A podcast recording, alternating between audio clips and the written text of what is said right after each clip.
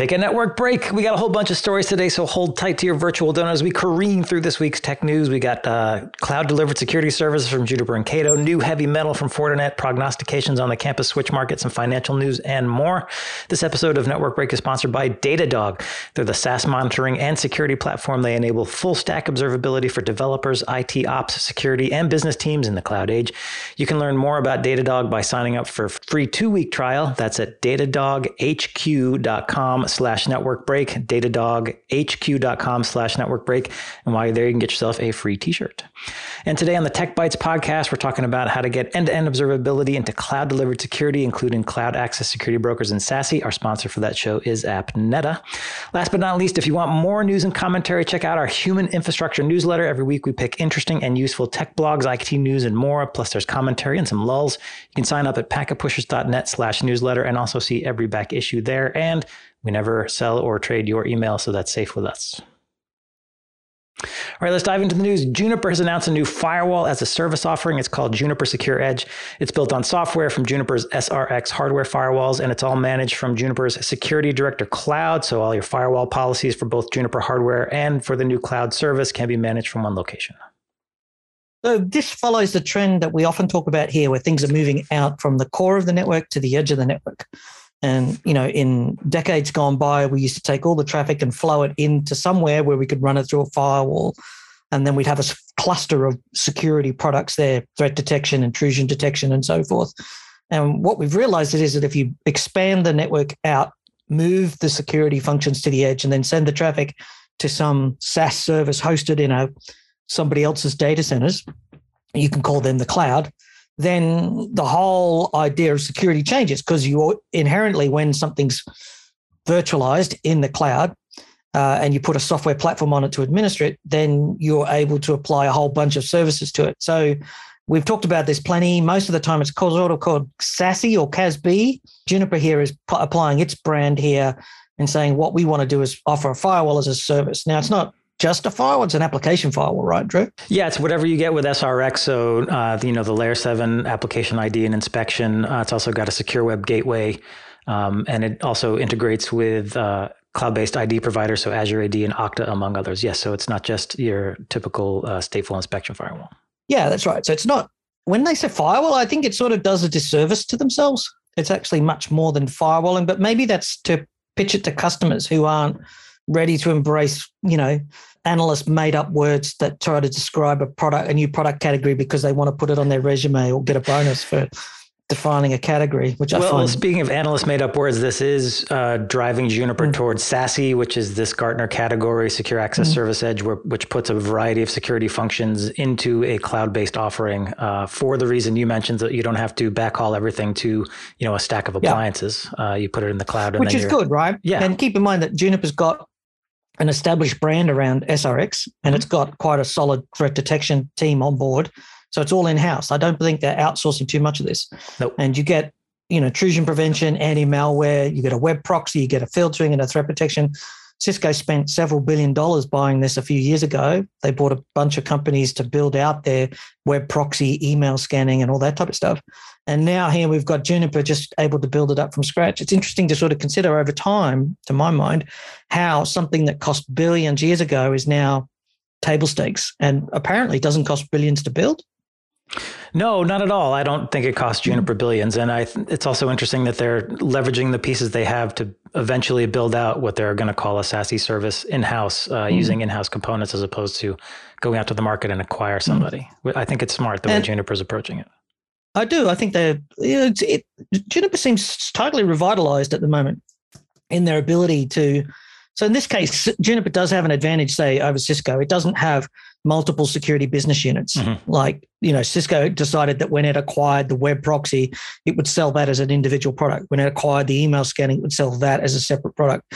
When it acquired a threat detection and firewall company, it would sell that as a separate product on top of its ASA firewalls, you know, the and, and so on, right? And so if Cisco wants to now CASB as a market, to my mind at least, is uh, the convergence or the aggregation of all these disaggregated products. So where before you used to buy an IPS or you used to buy a malware scanning or you used to buy a proxy, this is now just all glommed into a single product. if you're a company that's got spent billions acquiring businesses and you've got all these business units and executives at the top all hitting their numbers and all that sort of stuff, turning around and saying, well, the market's changed. I want you five business units to turn into one. well, you know, in enterprise IT, it took Cisco 15 years to amalgamate its enterprise IT business under one leader. And when it did, its enterprise IT changed. We finally saw ratification, you know, focus on products, uh, many products being end of life, like the 6500 series. You know, the old campus series was done, new initiatives. And I think soon, not not this year, probably in two or three years, which is soon for Cisco, you'll know when Cisco's starting to see that CASB is biting into their revenues and they're starting to look out of touch. This is normal, by the way. Cisco's a big company, big successful company. You wouldn't want to go and compress these business units together and forego that revenue. So, but when it does happen, then you'll know that CASB is mature. And this is, we were talking, we've got another article come down a bit about a company called Cato Networks and their similar sort of product offering. I think the reason that most of these products still exist in the SD-WAN and the SASE and the CASB space is literally because the branded vendors like Juniper and Cisco haven't converged themselves. Does that make sense? Yes, that's the thing. So Gartner really set the fox among the chickens when it came out with this SASE category. One, because whenever Gartner creates a category, you know, a magic quadrant's going to follow, and you know that every tech vendor in the world wants to be on that magic quadrant. So every tech vendor that has anything even related to SASE, which is firewalls, SD-WAN, et cetera, is bending over backwards to sort of shape themselves into that magical square. Um, mm. So Juniper is doing it bit by bit. If you look at Cisco's marketing around SASE, they say they have building blocks, which I think is, you know, startlingly honest for Cisco. They don't have SASE, they have the building blocks, and right now it's up to you to cobble them together. I anticipate that yes, down the road, Cisco will find a way to integrate them. They'll stumble through it. I think like they did with SD WAN when they tried to roll out their yeah. own SD WAN yeah. and then decided, hell, that we got to buy somebody else. Uh, that may be what they do. Uh, we'll see. Um, and then yes, talking about Cato down the road, they are also moving into the SASE category, as are folks like Palo, Fortinet, et cetera. It's it's touching everybody. Yeah. Yeah, it's a bit like you know watching Ford Motor Co. Ford Motor Company get into electric cars you know, there was plenty of space for the emergence of 20 companies making electric cars. And then finally, the big established vendors said, well, okay, we have to do electric cars. And then they got into it. Right? right. And so this is the same thing. Those established brands don't want to change. They've got investment, they've got market share. that They want to, to some extent, they want to see where the market's going to go. They don't want to jump in too early. I don't think the CASB market is early. I think, you know, we're a good 10 years into this SD-WAN slash CASB market space. But Juniper seems well positioned. They've said, right, we've got SRX, let's put some threat detection, let's get some malware. They've made some bolt on acquisitions, they're doing it all in house. And Juniper's a pretty solid brand these days. Um, and it also differentiates them very strongly from Arista, I think. Yes. Arista's still very much locked into the traditional model of let's shift switches and we'll put some SDN on them enough to say, we've got some SDN, but really it's up to you to use it because we think most of our customers are writing their own SDN platforms. Um, and we'll see how it goes. But I think Juniper's got a good. This seems seems you know on a paper review to be something worth worth considering. Yes. Uh, so sticking with cloud delivered security, as we teased, Cato Networks has announced it's now offering a cloud access security broker, or CASB, as you mentioned. Uh, it's a new feature as part of its cloud delivered security service. So CASB essentially is, uh, as it says, a broker in between your users and uh, SaaS and other on-prem apps, um, and you can get visibility into what apps your end users are using. And then also this CASB allows you to put some enforcement around it. So can I, do I want this user to be able to access this app? And they can also do things like, do I want this user to be able to use these particular features of this web application? So you get mm. some very fine grained uh, enforcement on what users can and can't do. Yeah, Cato was one of the first companies in the SD WAN with the managed backbone thing. They have POPs all over the place. So for them to add security inspection and, and security features to it's fairly intuitive feels late compared to the rest of the market to me, but um, we've seen plenty of other companies go in here.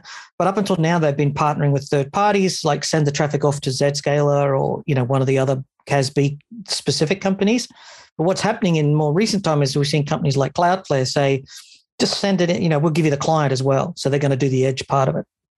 And I think companies like Cato have sort of been forced into the CASB because their competitors or the companies that they used to partner with who were, were um, covering the part that they didn't want to do, they didn't want to do the security part, have realized that the companies like Zscaler are now just competitors. And so you, and I think also it's just not that hard, not as hard as it was, right? No, certainly not. I mean, in Cato's um, model, they had already built out their points of presence. So they had the infrastructure to start layering services on, and they've already done that. They already offer firewall as a service, secure web gateway, IPS, anti malware as part of that cloud delivered security offering. So they're just bringing CASB in to kind of round out the portfolio. And frankly, if you're going by the official Gartner SASE definition, CASB is a required piece. So mm. I, hmm. I, feel like Cato was sort of a little early in tagging itself as a SASE provider because it didn't have CASB. Now that it does, it can mm. you hmm. know ride that that SASE horse to whatever to glory. Yeah, SD WAN with an application firewall distributed across all of it. You know, somewhere in in a cloud somewhere, and you're buying it as a SaaS service. That's CASB to me. Yep. Then you can argue about features. You know, do you want identity management, third party? Do you want to use SAML? You know, how deep do you want the IPS or the you know the inspection to go, the logging? And there's some you know different vendors are at different levels of maturity in that space. Um, and that's, you know, as we talked about with the Juniper piece up front, that's that's the gap. Yep. Yeah. So everybody's rushing to fill it. Mm. Uh, moving on, but sticking with security, Fortinet, they've announced a new hardware model for their next gen firewall. This is the 3000F. It kind of sits in the mid range of Fortinet's portfolio. It offers 31 gigabits per second throughput with all the security services turned on, or 400 gigabits per second throughput if you're just using the next gen firewall mode. Oh, I love me some hardware. What's interesting is that as, as a 400 gigabit per second firewall, that's you know base firewall or simple you know uh, packet inspection firewall. That's a really high speed firewall still by anybody's standards. Yeah. And one of the things they're pains to highlight here is just how they're they're sort of indicating that they're like five times faster across the board than competitors for speed things like connections per second, concurrent sessions per second, they're still outperforming. But you get the idea, right? So mm-hmm. mm-hmm. the advantage here is that Fortinet's got their own ASIC. They've been working on it for decades now, and that is why their firewalls are so much more performant. So if you're actually just looking for high performance firewalls at a moderate cost, this is a product you should probably take a look at. Yeah, so in addition to the firewalling, it's also got IPsec VPN, it's got SD WAN, it's got SSL inspection, uh, threat detection, and all that.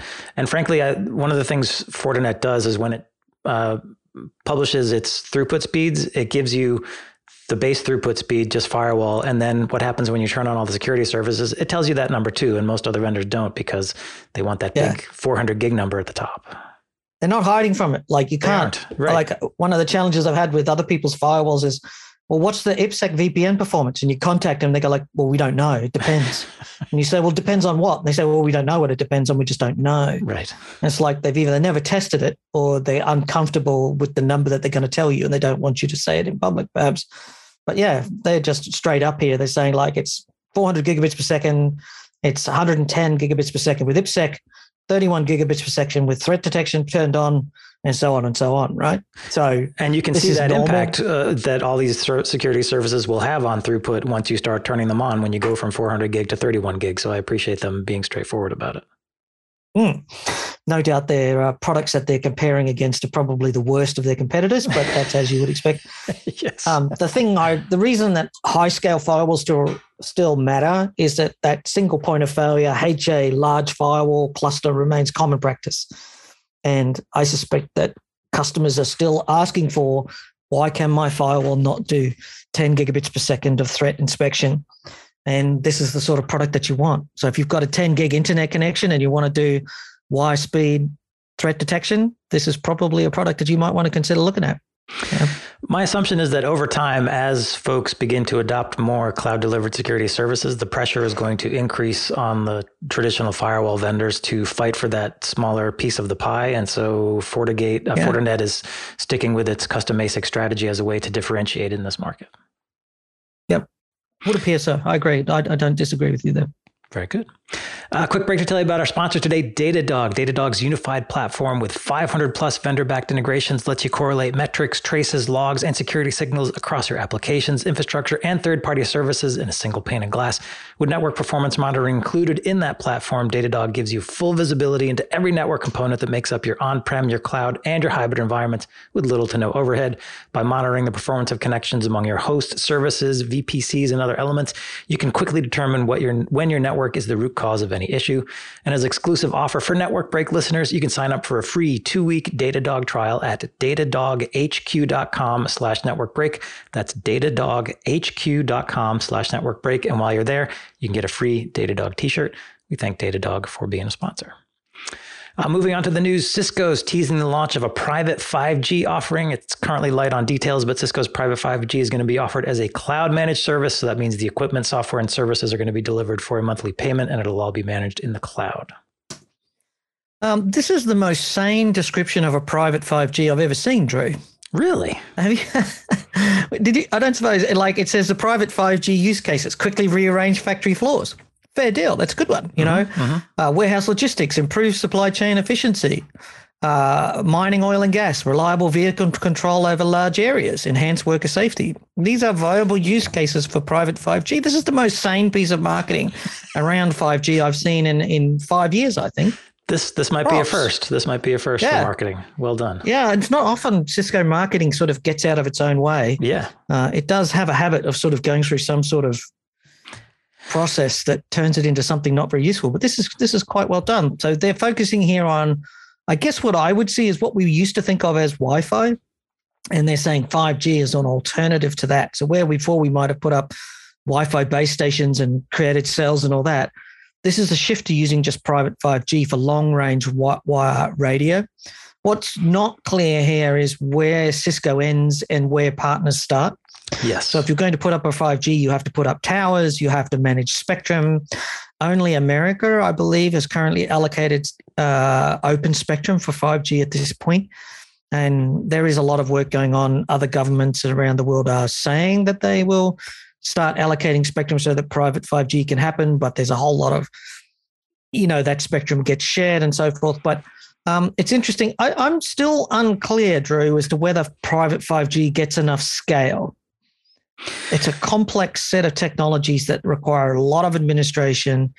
The radio spectrum will be potentially congested, or you have to buy licenses.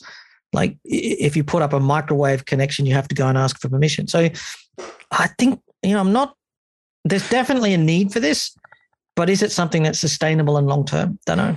I think this is going to be one of those kind of high touch services that customers who really need it need it and will pay for it kind of deals. I don't anticipate, you know, private 5G taking over, say, inside a hotel or in a campus network. This is for very specialized use cases. And so Cisco and others will charge that specialized price. Yeah. And and I think there's, you know, the brand advantage here. There's a lot of companies that want to deal with a brand that they know. Right. Uh, and they want to, you know, partner with or maybe go with a vendor that they know. Cisco does have a strong um, you know, financial situation, has strong brand recognition amongst certain executives. But Cisco has traditionally has sold its telco type assets directly to telcos. Uh, you don't normally hear about it. So this sort of break and cover to say, yes, we have telco assets, you know, the optical networking and the, the old 3G, 4G uh, gear that they had that they used to sell in the back end to that sort of stuff. But there's still plenty more 5G that you have to do. Like you might buy pieces of the elements of the 5G solution from Cisco, but where's the antennas?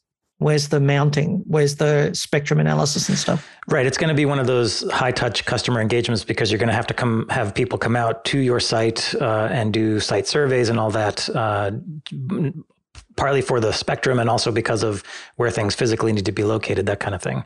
Uh, so again, mm. I hmm. think it's going to be high touch, high expense.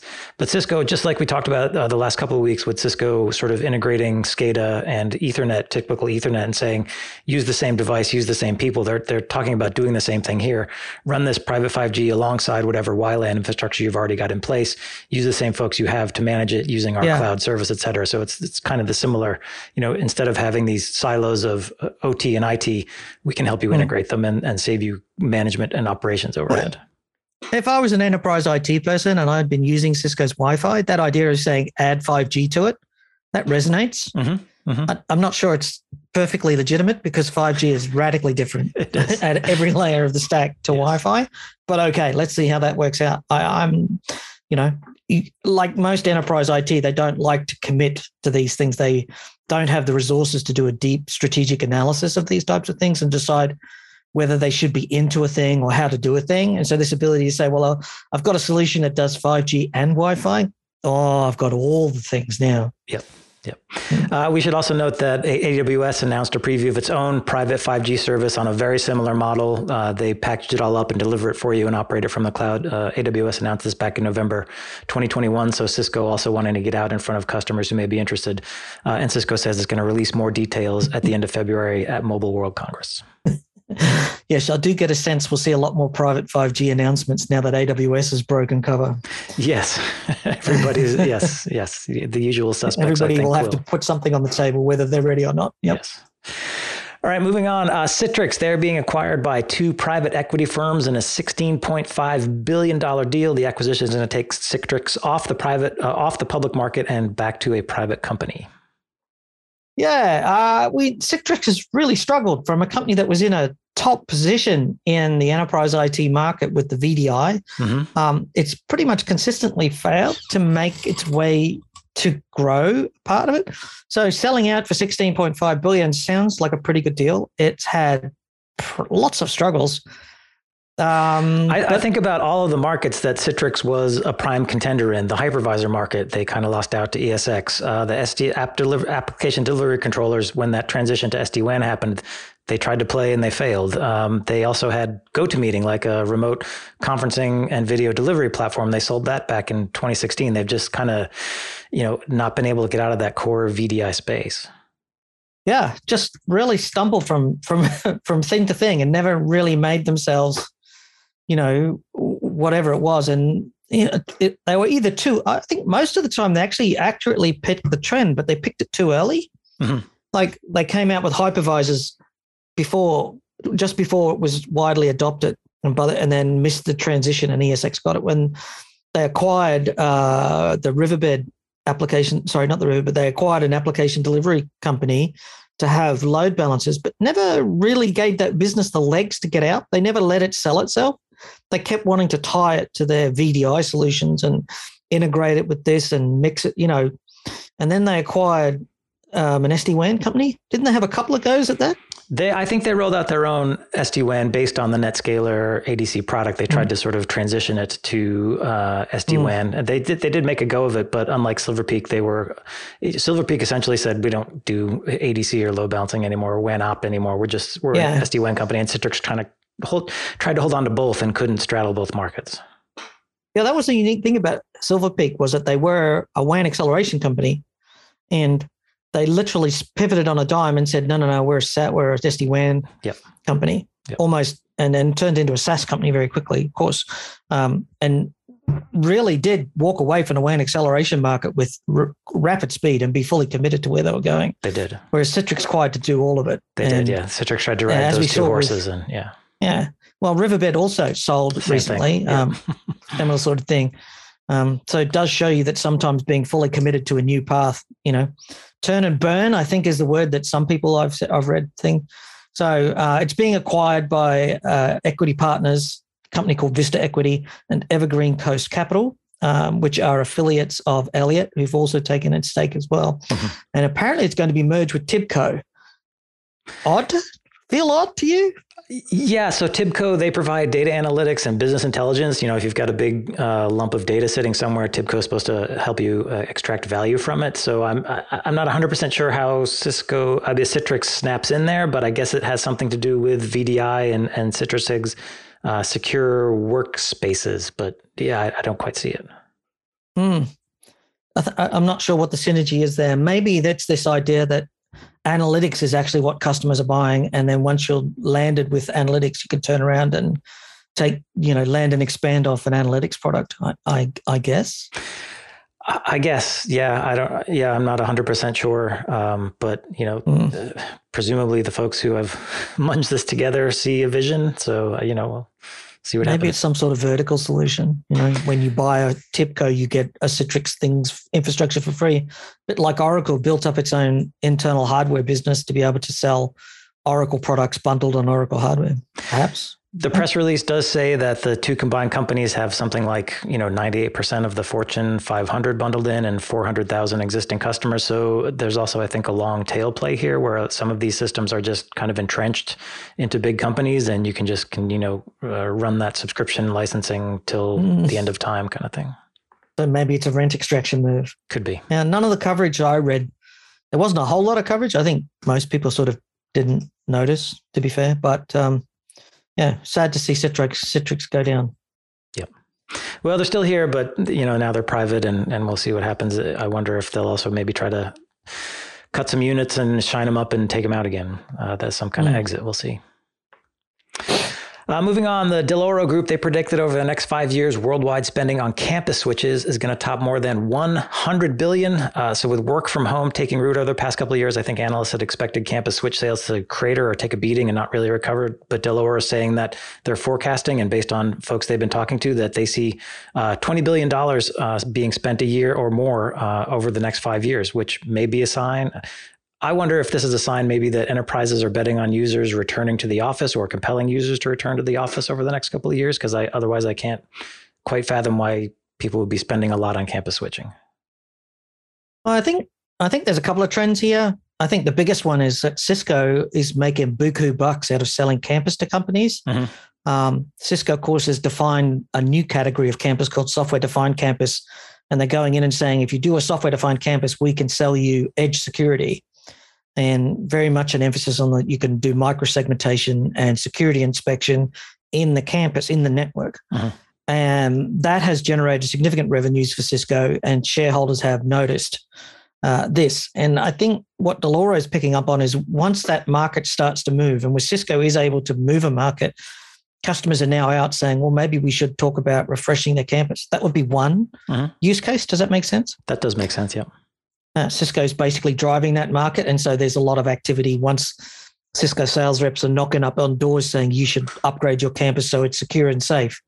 There's a story that resonates in 2022. Uh-huh. Um, and the second part is that actually a lot of campus networks are well overdue for a refresh. You know, it's not uncommon to talk to people and find 10, 20, 30 year old hardware inside of a, a campus network. And everybody sort of knows, like, yeah, we should, but you know, we can wait a bit longer. Do you know what I mean? Right, right. Mm.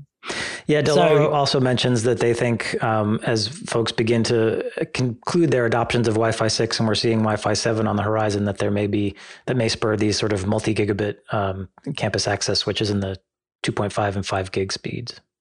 Yeah, I find that no, that, I find that very hard to accept. the idea that people are out buying 2.5, 5, and 10 gig switches for campus to the desktop uh, in the backbone, yeah, I could I could see that. Maybe they're upgrading their backbones from one gig backbones, you know, multi uh, mm-hmm. you know, multi-channel load balanced, you know, four by one gigs type stuff and upgrading them to 10 gig. Um, and certainly if Wi-Fi 6 and Wi-Fi gets out, is that a campus upgrade? And does that drive extra sales of campus switches? But yes, it does, but doesn't drive large volumes, maybe.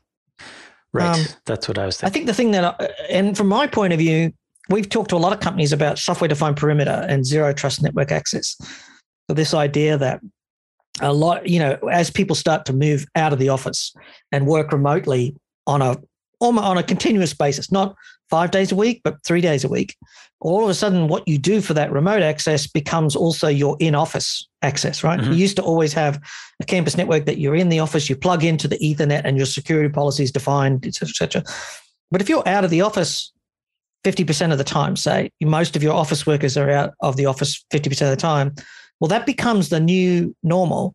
And whatever your software defined perimeter solution becomes, that probably affects your campus substantially. Now, that's not to say fax machines and printers and medical appliances and industrial networking. And that is another factor is there are new campus networks coming into play that didn't exist before, factories and so forth, right? Mm-hmm, mm-hmm. So that private 5G that we talked about needs a campus network to go with it. So maybe that maybe there's too many factors here. We'd have to read the reports, perhaps. Yes, if we could pay Dell'Oro all that money for the report, we would read it. That's a lot of money, to be fair. Yeah. In any case, we have the link to uh, describing the report if you want to go see details. Um, we're going to wrap up with one more story. Uh, the open source MariaDB is going to go public via a special purpose acquisition company or SPAC, uh, Angel Pond Holdings Corporation. MariaDB says the acquisition values the company at 672 million. Uh, Greg, you dug up the story. I had not heard of MariaDB. So MariaDB is a fork of MySQL. Um, most people would have heard of the MySQL database. Mm-hmm. Uh, it was uh, for all intents and purposes, acquired by Oracle uh, uh, when it acquired Sun Microsystems. And shortly after that acquisition, there was a dispute about who was leading that project and how it was being run. And a number of Oracle people started to stick their oar in. And then Oracle took it to a commercial status as well. And there was a fork to MariaDB, and MariaDB is the open. Uh, and now MariaDB has now commercialized and gone to set it up as a company. Now, a SPAC, special purpose acquisition company, that is where a group of people with too much money that they got nothing to do with, they give it to a person who's usually a well known face who sets up a company and then lists it on the stock exchange. And then he runs around and looks for someone to buy with the money that the investors have given him. Yep. And if the investors then like the business that this person has unearthed, they then give them the money, commit to it, and then they get the shares in the company. So SPAC is a very quick way to list on the stock exchange without having to go and do a, a book building and, and hire banks and right. you know so forth and so on. Uh, and so basically, and then this will now the SPAC will then own it. The SPAC is listed on the stock exchange. Uh, the original investors own the bulk of the shares and they can then choose whether to start selling them to create liquidity in the market or whether they hold on to them and so forth and so on.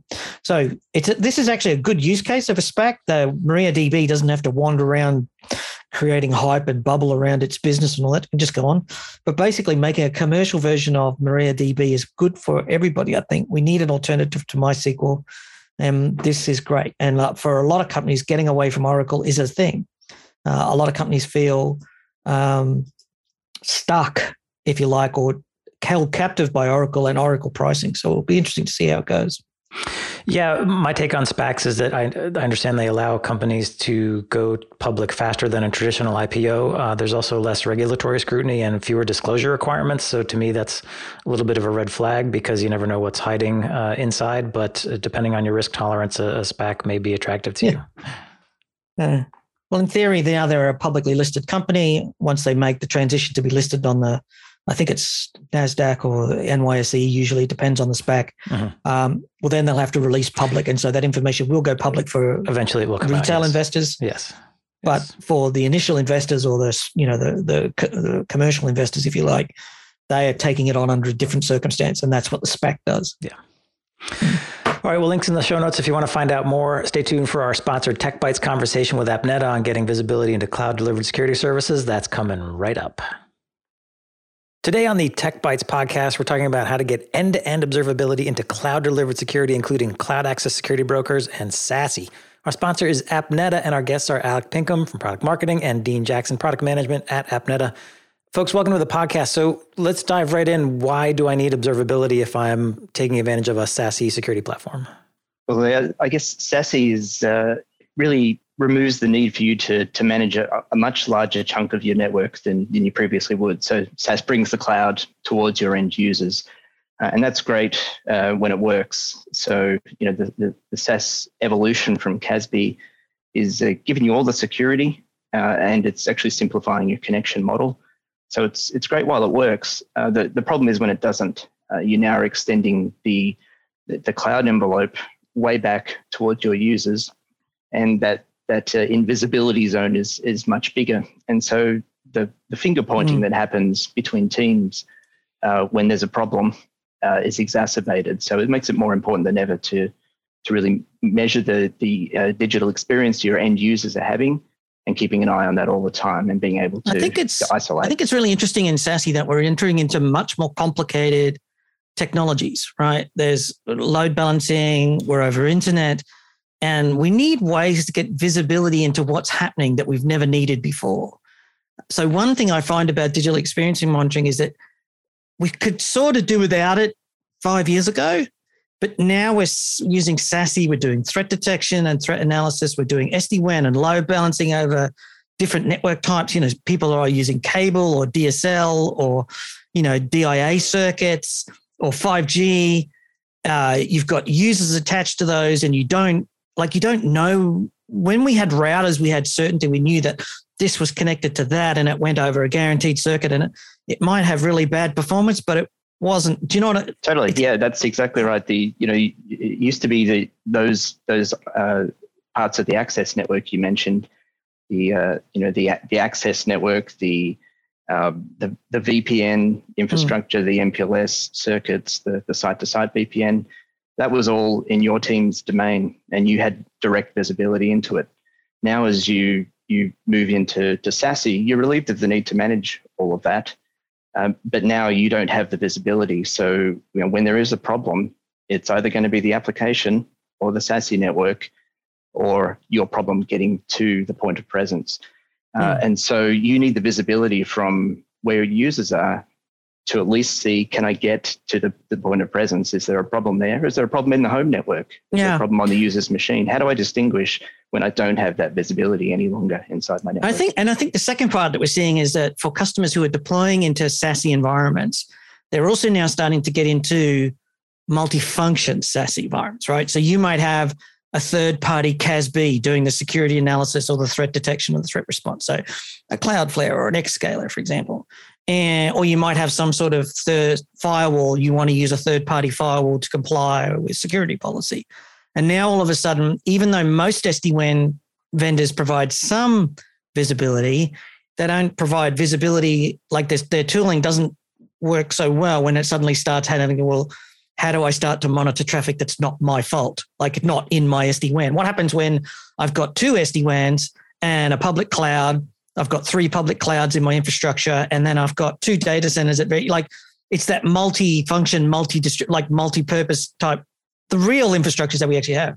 Yeah, and what we've seen is also interesting is a lot of those only get uh, you know small intermittent parts of the network uh, for visibility. So you know the SD WAN has visibility into their section, right? The CASB has internet, you know, visibility into their section, but no one has the end to end picture. Uh, as and, and this is what I call the kind of the universe model of the network, right? Everything went to the center, and now it's expanding back out again, and eventually uh, some of it will kind of standardize back now into the cloud instead of the data center or headquarters. But the more and more you have to piece all of that together, the harder it is for IT to actually understand where issues are stemming from and, and where they can actually fix the problem versus where they have to punt it over to another team or another vendor to figure out what the problem was. So how are you able to instrument all of these elements? Because if we're talking about, you know, an end user at home, there's there's their own computer, there's the Wi-Fi, there's the ISP connection, there's the POP where they're hitting the SASE, and then whatever they need to get to beyond that. So there's a lot of components that you guys have to try to measure. Yeah, exactly right. Uh, and and the, the problem is with SASE networks, uh, once you're inside the the SASE network, you you really can't get a lot of visibility. You right. can get visibility to the end application. So you need to know that you can access the application through your SASE service. You should also be keeping an eye on it direct so that you can tell the difference between a problem with the the, uh, the SASE proxy and the application itself. And then you need to keep uh, visibility on your end users and wherever they're at, whether they're in your offices or at home, you need to be keeping an eye on their end experience. Can I access the application? Can I access the points of presence? And do I have visibility into the underlay to the points of presence so that I know there's, uh, you know, the problem is with the ISP. Do I have visibility into the, the home network so that I can tell that it's actually an end user problem in this case? It's, it's something with their network uh, and everyone else can, can relax. Uh, it's really a question of trying to isolate the, the, the, problem to one of those domains. So it sounds like what you're saying then, what I need are different um, components to get that visibility. So probably some kind of element on the uh, client device, but also you know, the ability to measure ISPs, um, the internet, that kind of thing. Is that is that what you're saying? AppNeta can give you the, the visibility to the the point of presence from your end users. So you can actually get the, the, the visibility into the home domain, um, the home network, the, even the host, uh, the ISP connection through to the point of presence, and any transit carriers in between. We can give you visibility to, to all of that. Uh, we can also give you uh, visibility directly through to the the end application as well. And that's how you can tease apart is it a problem with the application, one of these other domains, or uh, the SASE. And SASE itself, I think, is a unique issue for observability because it's essentially a cloud black box where my traffic uh, is terminated, probably decrypted, runs through a bunch of security functions, and shows up on the other side. And I don't really know what happened in the middle. And so that's an yeah. issue if I'm trying to figure out where my problem is yeah, that's the, the, the blessing and, and the curse of SASE. The you know the the positive side of the pitch is that you're relieved of the need to manage all of that equipment and all of that network. Um, but it does become a, a black box to you to some extent. So you've got to find ways to keep the, the, the service operator, the SASE operator, mm. honest mm-hmm. uh, in terms of, of knowing that all the other pieces are actually working. It's something with your yeah. service. That's important because what we know from you know the last decade of outsourcing is that outsourcing is usually a failure. And when you, you rely, outsource your SD WAN to a managed service provider, it's not reasonable to expect that it will not be a failure. You should basically, in my view at least, assume that whoever's managing your SD WAN um, is going to fail at it in some way. You have to sort of take that as an operational stance that they're going to mess it up. Yes. And the onus is on you as a customer to say you're messing it up because they, as an operator, aren't going to come to you and say, like, hey, we messed up. You know, when was you know when was the last time your technology vendor came out and knocked on the door and said, you know, you know that uh, you know that WAN router you bought it really didn't work well. You know the the faults are off the roof and the bugs are out of control, and you know we're going to give you a new one. When was the last time that happened? Absolutely, yeah. And this is not just a an application we're talking about here with with secure edge networks. It's it's literally a network, and and you know you're handing off not just your corporate security, but your corporate networking once inside the SASE, uh, you're you're you're handing that off off to them. So all of those things that you hold yourself accountable for, uh, managing the availability, the redundancy, uh, the adequate provisioning of, of bandwidth in in those networks.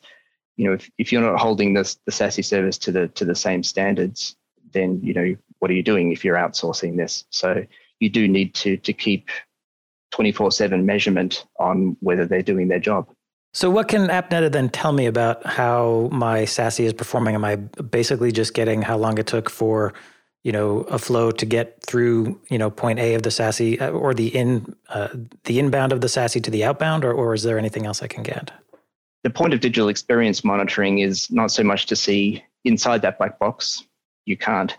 It's to make sure that your digital experience end to end is is monitored 24 7 and that you're actually looking at the, the end user's experience accessing the hmm. application mm. and you're keeping an eye on that at all times. When there is problems, you can uh, differentiate between direct access and the proxied access. So you can you can be monitoring both of those things, mm. and that can give you a signal that the the uh, the SASE is having a problem. Uh, and you've also got uh, deep visibility into the connection between the home through the home network, out through the ISP, and to the point of presence. Uh, and so, having visibility into that underlay, you can detect where problems are in any one of those domains, mm. and you can rule out the SASE. Uh, I think it's also it's also I think what you're alluding to there is the fact that DEM is an edge technology, and the closer you get to the edge, the more of a real. I, I use the. I hope you can hear the inverted commas in there, but if you've got an agent at the user's laptop, right? And it's sending and signaling data about how the application is responding because you're tapping into the operating system. Um, you're actually mapping the real experience. Whereas if you're tapping into the SD WAN, you can only say, well, once the packets reach the SD WAN box or the SASE edge, then I could see the performance. And then, but when it leaves the SD WAN slash SASE edge, I can't tell you what happened much after that. Although I can monitor the packet flows and I can do packet captures, but I can't I can't map the user experience that last mile as accurate as I could be if I was using DEM. So, and DEM also means that I can be monitoring where there is no SASE edge. So, w- where people are working, coffee shops or on VPN, remote VPN. So, we're seeing a lot of SASE solutions have VPNs built into them. And now I need to know are those people, you know, hi, I'm calling. Where are you? You're in Starbucks. Yes, that's why your application is working badly, you know, sort of thing. Yeah, that's exactly right. And, you know, SASE gives you the ability to uh, give the, the same authentication flow and the same network management no matter whether your users are at home or in the office. So, you know, that's that's an improvement. It's a simplification. There's a lot of benefits to that. But as you say, you're you're now on a home network, you're now in a coffee shop, the, the network is always changing. Mm. The the way you get to the SASE network is just knowing what it is is half the battle. Sometimes, where is this person? Uh, you know, what what machine are they running on? What sort of network have they got? How are they getting to the point of presence? Which point of presence are they they connecting to? just knowing mm. all of that is, is a lot. And and then you add uh, you know VDI and browser isolation into the mix. You now just you know, you've got a just a bit uh, a video, an audio bit stream to to the end user. still have mm. to travel over something, and you need visibility into that something uh, to figure out where the problems are. And very often they are in the home network yeah. or the coffee shop network. This is the trend I'm seeing for 2022 is this operations focus or what I call day two. The last couple of decades in networking has been about day zero, you know, speeds and feeds, ports, mm. interfaces, cables, you know, power. And I mean, those are all important and remain important. But then day one, like how fast can you deploy this? How easily can you roll it out? And that was where SD WAN was. And then we realized actually that wasn't too hard either. As soon as we solved you know, just ship it straight from factory to site and then, you know, or in inverted commas, basically, you know, send it to site, self configuration, zero trust, you know, setup and all that sort of stuff, zero touch setup. And now we're like, went, well, that's it. Now we solved that problem. But this is the next step, which is solving this operational issue of letting the help desk do its own troubleshooting. It doesn't need to understand SASE and routing protocols and circuits when it's troubleshooting. It just, you know, the, the person on the help desk needs to be able to click, ah, okay, so Dean is ringing me and he's saying that he's got a problem. If I click on this button here that's integrated into my help desk console, oh, I can see that he's getting 30% packet loss. Dean, are yep. you where are you at the moment that might be causing the network to be a problem? I'm connected to the 5G in my car outside my daughter's sports ball. You know, well, very ah. very often, uh, you know, we can tell you that as well. So you know, once you know who it is, uh, you can you can basically look them up and you can find that oh they're on wireless. I mean that's a that's a start. That that could be a problem. Oh look, it's uh, it's it looks like it's a Starbucks based on the SSID. So yeah, we can tell they're in a in, in, a cafe. So you know you know where to start looking at this point. I was going to say my my favorite anecdote is when we're talking to uh, random customers that are talking about problems that they've isolated. Oftentimes, the users that not going to admit where they are. Right? They're they're going to say they had a problem and assume that IT has the fix. But we've had people who take the afternoon from the roof deck, and turns out the wireless signal is not that great up there, and so they uh, are in, immediately kind of uh, uh, vindicated when IT can say, well, you know, your signal quality dropped at 12. Where'd you go? And start uh, figuring out exactly yeah. what happened. But think about the cost savings there for the help desk that you can instantly iterate in without having somebody on the help desk who's probably getting, you know, close to minimum wage, knowing how to ask smart questions about troubleshooting performance issues. And it's not like, I mean, Windows is bad enough. I mean, Microsoft Windows barely works at the best of times you know, adding in any other any other issues is really an issue. That's where I think, and that's where this product really works. Now I know that AppNeta has become part of Broadcom recently. They announced that Broadcom's got an acquisition, and that's going through. How's that going to change over time? What's Broadcom? Are we allowed to talk about what Broadcom's going to be doing, or how what you're going to bring to the mix there? Well, we're we're still AppNeta at this point, so you know we haven't closed yet, but that's uh, that's happening very soon, and we're really excited uh, about you know the ability to to bring that outside in visibility into into the the Broadcom stable, which obviously includes uh, Symantec and, and their mm. SASE service. Uh, so we can start to to give you some of the inside the black box visibility along with that outside in um, perspective as well. So you know that's going to be uh, for for customers that are using the the Broadcom uh, Secure Edge that's going to bring a, a huge amount of, of, visibility and integration. It's going to simplify that picture a lot. So, yeah, we're really excited about that. All right, well, that does bring us to the end of time for this episode of Tech Bytes. Um, where can folks go if they want to get more information about how to keep their SASE provider honest? Yeah, that would be appneta.com slash packet pushers. All right, appneta.com slash packet pushers. Uh, thank you, Alec and Dean, for joining us. Thanks to AppNeta for being a sponsor, and thanks to you for listening. If you enjoyed this episode, we've got many more fine, free technical podcasts and our community blog. It's all at packetpushers.net. You can follow us on Twitter at packetpushers, find us on LinkedIn, and rate us on Apple Podcasts. And last but not least, remember that too much networking would never be enough.